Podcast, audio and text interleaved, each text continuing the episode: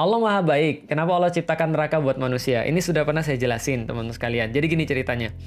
Allah tuh sangat baik sekali, dan termasuk di antara kebaikan Allah adalah Allah tuh adil. Allah itu memberikan sesuatu dengan porsinya.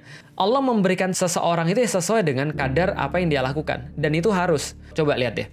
Apakah dikatakan bos yang baik apabila dia menyamaratakan antara seluruh karyawannya? Ada karyawan yang rajin, ada karyawan yang malas, ada karyawan yang kurang ajar, ada karyawan yang punya adab, semuanya disamain. Itu jadinya justru nggak adil. Nanti orang-orang yang berusaha keras akan bilang, ngapain gue berusaha keras kalau seandainya yang nggak berusaha pun juga akan dihargai sama. Kenapa saya harus beradab kalau yang kurang ajar pun akan diperhatikan dengan cara yang sama, akan diberikan rewards dengan cara yang sama, dan saya nggak berbuat dosa pun akan dikasih punishment dengan cara yang sama. Jadi rewards dan punishment adalah sebuah hal yang alamiah. Ketika kita bilang orang itu baik, berarti salah satu sifat kebaikan adalah adil. Ketika orang berbicara tentang adil, maka adil tidak ada yang lebih adil daripada Allah. Contoh, kalau teman-teman yang ngalamin, kemarin pembantaian yang di New Zealand, masih ingat? Ada empat puluh sembilan orang kalau saya nggak salah meninggal di masjid itu, ditembakin secara sadis. Bahkan kepalanya ditembakin sampai otaknya keluar. Ngeri banget, ngeri banget. Pertanyaan saya adalah, empat puluh sembilan orang itu meninggal di masjid. Ini orang ketangkap nih, ini orang ketangkap, dia diadili. Apa hukuman yang paling berat menurut teman-teman sekalian? Menurut teman-teman sekalian, apa hukuman yang paling berat yang bisa dilakukan di dunia pada orang-orang yang berbuat jahat? Hukuman mati, Ustadz. Iya, hukuman mati. Pertanyaannya, itu orang yang matiin empat puluh sembilan orang di masjid di New Zealand itu bisa mati berapa kali? Mati cuma sekali. Sedangkan yang dibunuh ada berapa? empat puluh sembilan. Oke, bayangin. Ada empat puluh sembilan keluarga yang mereka baris di belakang pengadilan untuk meminta keadilan pada orang tersebut. Taruhlah Anda termasuk salah satunya. Anda urutan yang ke empat puluh tujuh misalnya. Ada satu sampai empat puluh sembilan. Sebagai warga negara yang baik dan ketika Anda juga hakim yang baik, kami menuntut keadilan pada orang ini. Maka hakim bilang, matiin orang ini. Matinya dengan cara apa? Ya sudah, dengan cara yang sama. Dia ditembak. Tapi matinya cuma bisa sekali, Pak. Matinya nggak bisa empat puluh sembilan kali. Oke, dia sudah mati, orang pertama mundur. Sudah mendapatkan keadilannya. Sudah mendapatkan kebaikannya. Tapi ada empat puluh delapan lagi yang ngantri. Dan Anda di belakang itu kemudian ngantri nomor empat puluh tujuh. Atau ya empat puluh tujuh Anda ngantri. Pertanyaannya, apa keadilan yang bisa di-apply dalam kondisi seperti itu?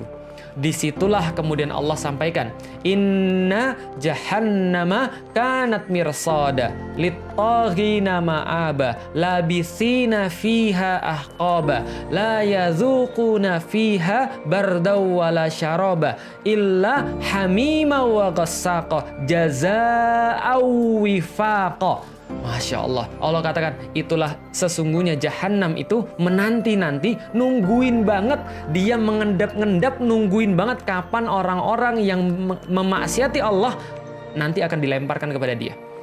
Dan ketika dilemparkan kepada dia, dia nggak akan bisa keluar selama-lamanya. Berada di sana bergenerasi-generasi dan tidak akan habis-habis. Mereka tidak bakal merasakan rasa dingin. Mereka tidak pernah kemudian mendapatkan minum, kecuali minum daripada hamima wa ghassaqa, daripada kemudian air yang mendidih dan nanah. Dan kemudian jazaa'u wifaqa, dan itu adalah balasan yang sangat pantas bagi mereka. Kenapa? Ada orang-orang yang nggak bisa mendapatkan keadilannya di dunia, dan Allah akan menghantarkan keadilan itu di akhirat. Itu senantiasa adalah sebuah rewards dan punishment. Itu adalah cara melihat yang pertama. Cara melihat yang kedua, teman-teman sekalian. Suatu waktu Rasulullah Shallallahu Alaihi Wasallam berkata, setiap daripada umatku, kullu ummati yadkhulunal jannah. Mereka semua masuk surga. Semua umatku ini semua masuk surga. Lalu kemudian Rasulullah lanjutkan, illa man aba. Kecuali yang nggak mau. Loh, emang ada yang nggak mau? Sahabat nanya, ya Rasulullah ada yang nggak mau masuk surga? Ada yang nggak mau ya? Rasul katakan ada, ada yang nggak mau. Siapa mereka? Mereka yang memaksiati saya, yang kemudian tidak ikut dengan cara saya, maka mereka nggak mau masuk, nggak mau masuk surga. Nah, makanya Allah itu ketika sudah menciptakan manusia, Allah kasih tahu ini tempat kalian, kampungnya di surga. Kalian nanti akan balik sini lagi, maka berbuatlah yang baik. Jadilah khalifatul fil ard, jadilah kemudian manajer di muka bumi, perbaiki hubungan di antara manusia, jangan merusak bumi, sayangi manusia. Ini saya kasih aturan, terapin ya. Nanti kalau kamu terapin, kamu nanti akan balik kepada saya dalam kondisi saya ridhoin, dan ini sudah menanti kampung halamanmu di surganya Allah.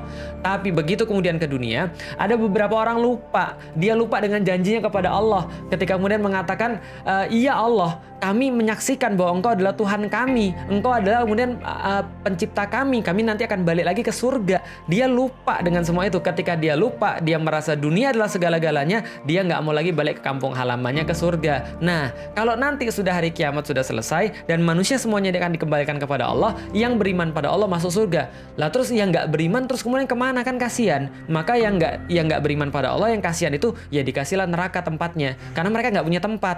Kan kasihan kalau nggak punya tempat, maka dimasukin ke neraka. Lah masuk dimasukin juga kepada surga, nggak adil dong. Nah maka Allah menciptakan surga adalah bentuk kasih sayang Allah kepada manusia. Untuk ngasih tahu pada manusia, kamu tuh semua pengen tak masukin ke surga loh. Serius loh.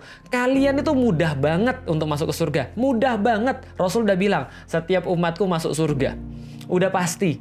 Setiap umatku masuk surga. Rasul bilang, ada orang yang masuk surga cuma dengan sebiji kurma. Ada orang yang masuk surga cuma dengan ibadah-ibadah yang sederhana. Ada orang masuk surga cuma dengan ngasih makan anjing.